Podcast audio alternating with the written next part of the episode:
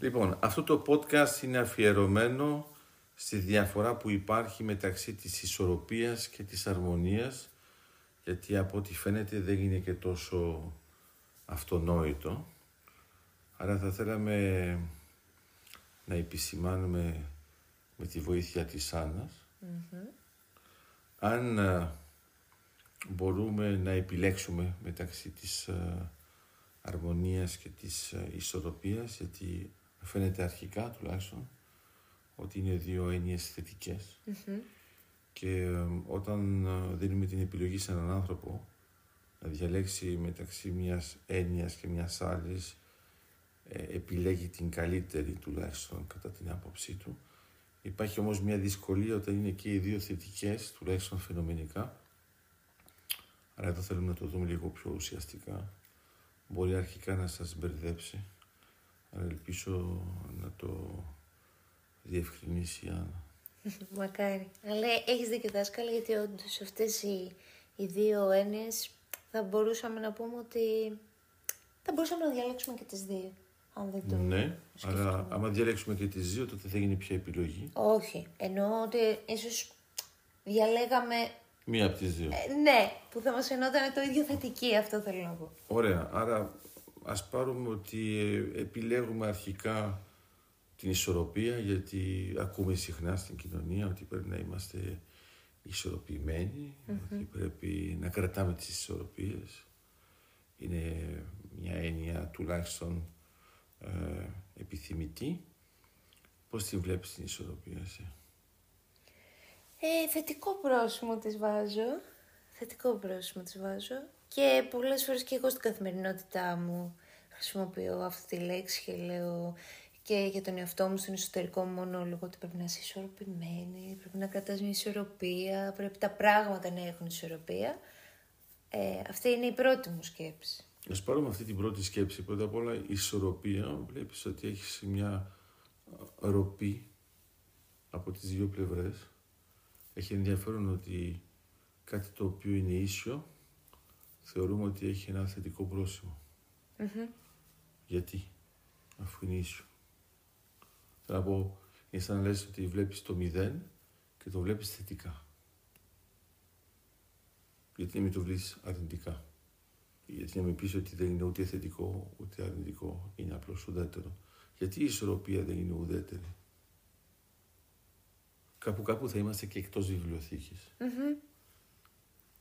Νομίζω ότι είναι περισσότερο περασμένο μέσα μας σαν κάτι πάρα πολύ θετικό. Νομίζω ότι δεν το σκεφτόμαστε ποτέ με, το, με την έννοια και τον τρόπο που μας λέτε αυτή τη στιγμή. Ότι όντως, αν αναρωτηθούμε γιατί κάτι ίσιο να είναι θετικό.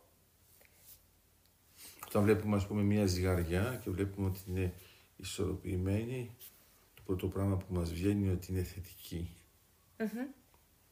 Και γιατί να μην λένε ουδέτερη, να μην είναι όπως είναι ας πούμε η δικαιοσύνη. Παίρνουμε το παράδειγμα ότι έχουμε κάποιον που είναι ουσιαστικά δεν βλέπει, το ανάλογο από τον τύφλο και κρατάει μια ζυγαριά η δικαιοσυνη Και αυτό είναι φτιαγμένο για να πει ότι δεν θα είναι άδικη. Άμα είχε, είχε θετικό πρόσημο η ζυγαριά, τότε τι θα γινόταν. Θα ήθελε να πει ότι η δικαιοσύνη πάει αυτόματα προς το θετικό;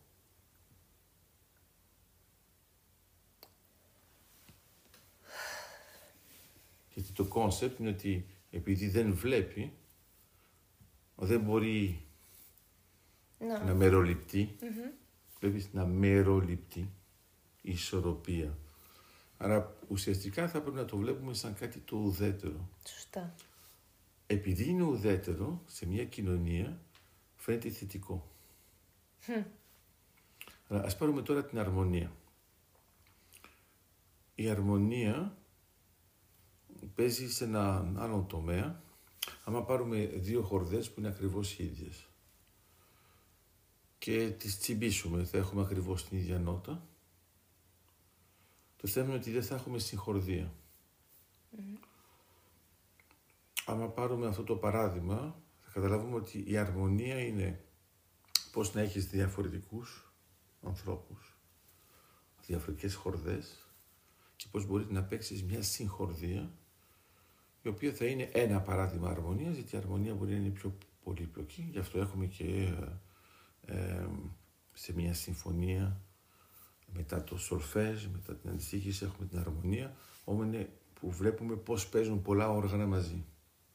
Αλλά ένα όργανο μπορεί να είναι μελωδικό, αλλά δεν είναι απαραίτητα αρμονικό από μόνο του, ειδικά ας πούμε όταν είναι στα πνευστά. Το θέμα είναι πώς παίζει με το άλλο, πώς δεν το καταπατεί. Άμα παίζει τώρα εντελώς ισορροπημένο,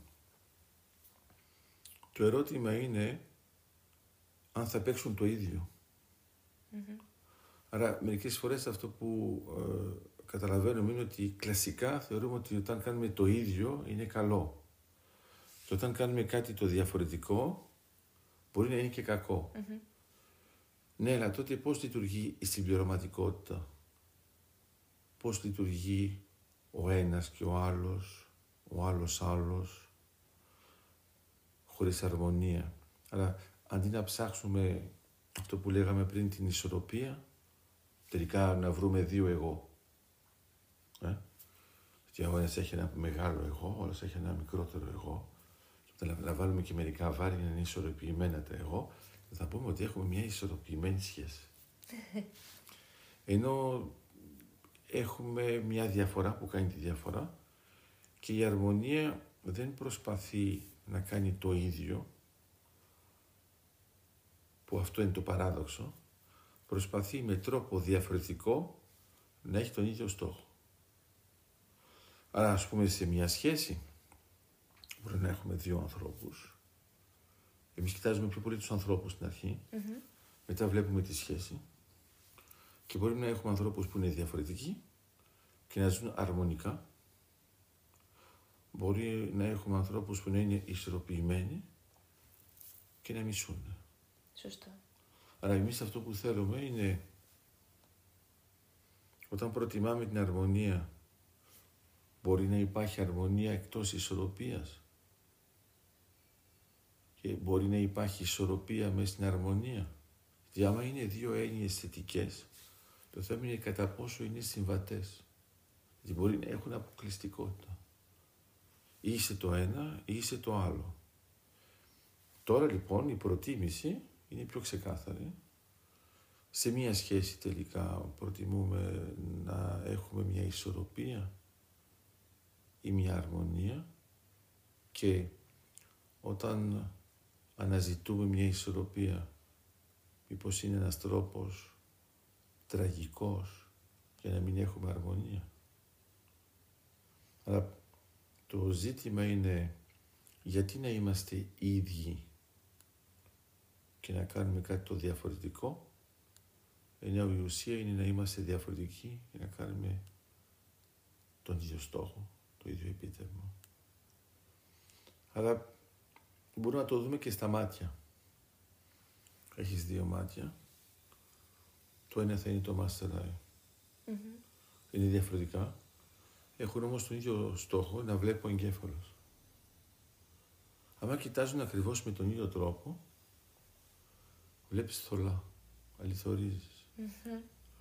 Άρα για να δούμε τις τρεις διαστάσεις χρειαζόμαστε ένα μάτι που βλέπει ευθεία και ένα μάτι που βλέπει λίγο πλάγια. Άμα τα κοιτάξουμε τα μάτια μας εκείνη τη στιγμή θα δούμε ότι το ένα είναι πιο κοντά στη μύτη. Αλλά θα μπορούσε να πήγε ένας φωτογράφος, ας πούμε, αληθορίζεις. Ναι. Θα έχει ενδιαφέρον να αναρωτηθείς αν έχεις ένα βλέμμα αρμονικό ή ισορροπημένο. Γιατί η αρμονία αναζητεί τη διαφορά που κάνει τη διαφορά για να επιτρέψει την ύπαρξη της σχέσης. Η ισορροπία δεν ασχολείται με τη σχέση. Θέλει ισοστάθμιση. Σε μια ζυγαριά κοιτάς τα βάρη που βάζεις και τα συγκρίνεις αλλά κοιτάζεις κορυφές. Ξεχνάς το ρόλο της ζυγαριάς και γι' αυτό έχουμε ε, ζυγαριές εγωιστικές που δεν έχουν καν δύο μέρη. Όταν ζυγίεσαι είναι πάνω στη ζυγαριά. Βέβαια υπάρχουν άνθρωποι που θα ήθελαν να έχουν δύο ζυγαριές, να βάλουν ένα πόδι από τη μία, ένα πόδι από την άλλη. Είναι μια προσπάθεια εξισορρόπησης, αλλά δεν είναι τόσο αρμονικό. Η ζυγαριά έχει τον ζυγό. Okay. Άμα το αναλύσουμε με αυτόν τον τρόπο, θα μπορούσαμε να πούμε ότι αρχικά όταν βλέπουμε θετικά τις δύο έννοιες, είναι ένα θέμα επικοινωνίας. Όταν μετά τις αναλύουμε, είναι ένα θέμα συνεννόησης.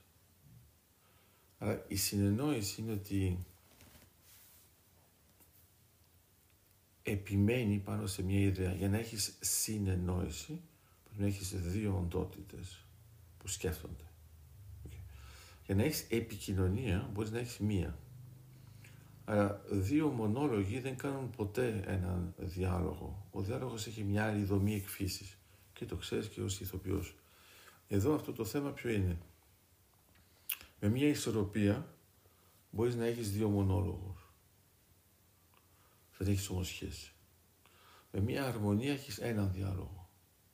Άρα το ένα είναι δύο φορές το ίδιο χωρίς κοινό στόχο. Το άλλο είναι δύο διαφορετικά με τον ίδιο στόχο. Να αναπτυχθεί μια σχέση, μια σκέψη. Όταν το βλέπουμε με αυτόν τον τρόπο καταλαβαίνουμε ότι η αρμονία είναι πιο περίπλοκη και πολύπλοκη από την ισορροπία. Γιατί επιτρέπει στον έναν να έχει ένα κομμάτι του άλλου. Η ισορροπία, ο καθένας έχει το κομμάτι του. Είναι ένας ε, επιμερισμός. Η αρμονία έχει ενδιαφέρον να μην μπορείς να το διαχωρίσεις. Ας πούμε, άμα έχουμε ένα ζευγάρι και ο καθένας έχει ένα ρολόι και τελικά αλλάξουν. Το καθένας πάρει το ρολόι του άλλου. Θα έχει ενδιαφέρον να πεις στον έναν ή στην άλλη τι ώρα είναι. Θα κοιτάξεις το ρολόι σου. Θα κοιτάξεις το ρολόι σου ή το ρολόι του άλλου.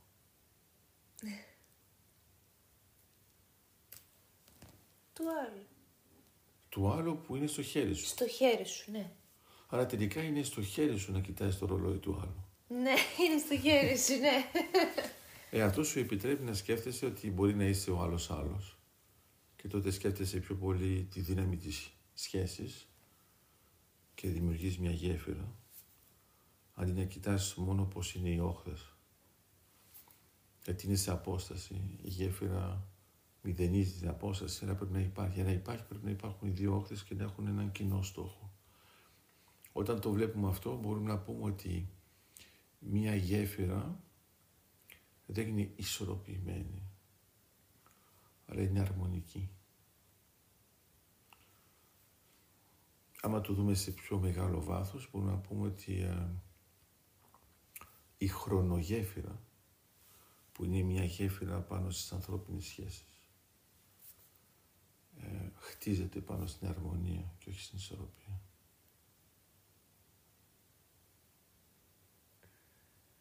Κανονικά εδώ θα μπορούσα να σου πω, θες να προσθέσεις κάτι. Όταν προσθέτουμε κάτι, θα είναι πει ότι κάτι λείπει. Σε μια αρμονία, η ιδέα είναι ότι μπορεί να υπάρχει έλλειψη, αλλά η έλλειψη να είναι αρμονική. Σε μια ισορροπία μπορεί να μην υπάρχει έλλειψη, γιατί είναι νεκρό. Αλλά εμείς θέλουμε τη ζωή με ελλείψεις για να κινηθούμε και να αποκτήσουμε αυτό που αναζητούμε. Και αν το κάνουμε αρμονικά θα έχουμε και απόλαυση ομορφιάς.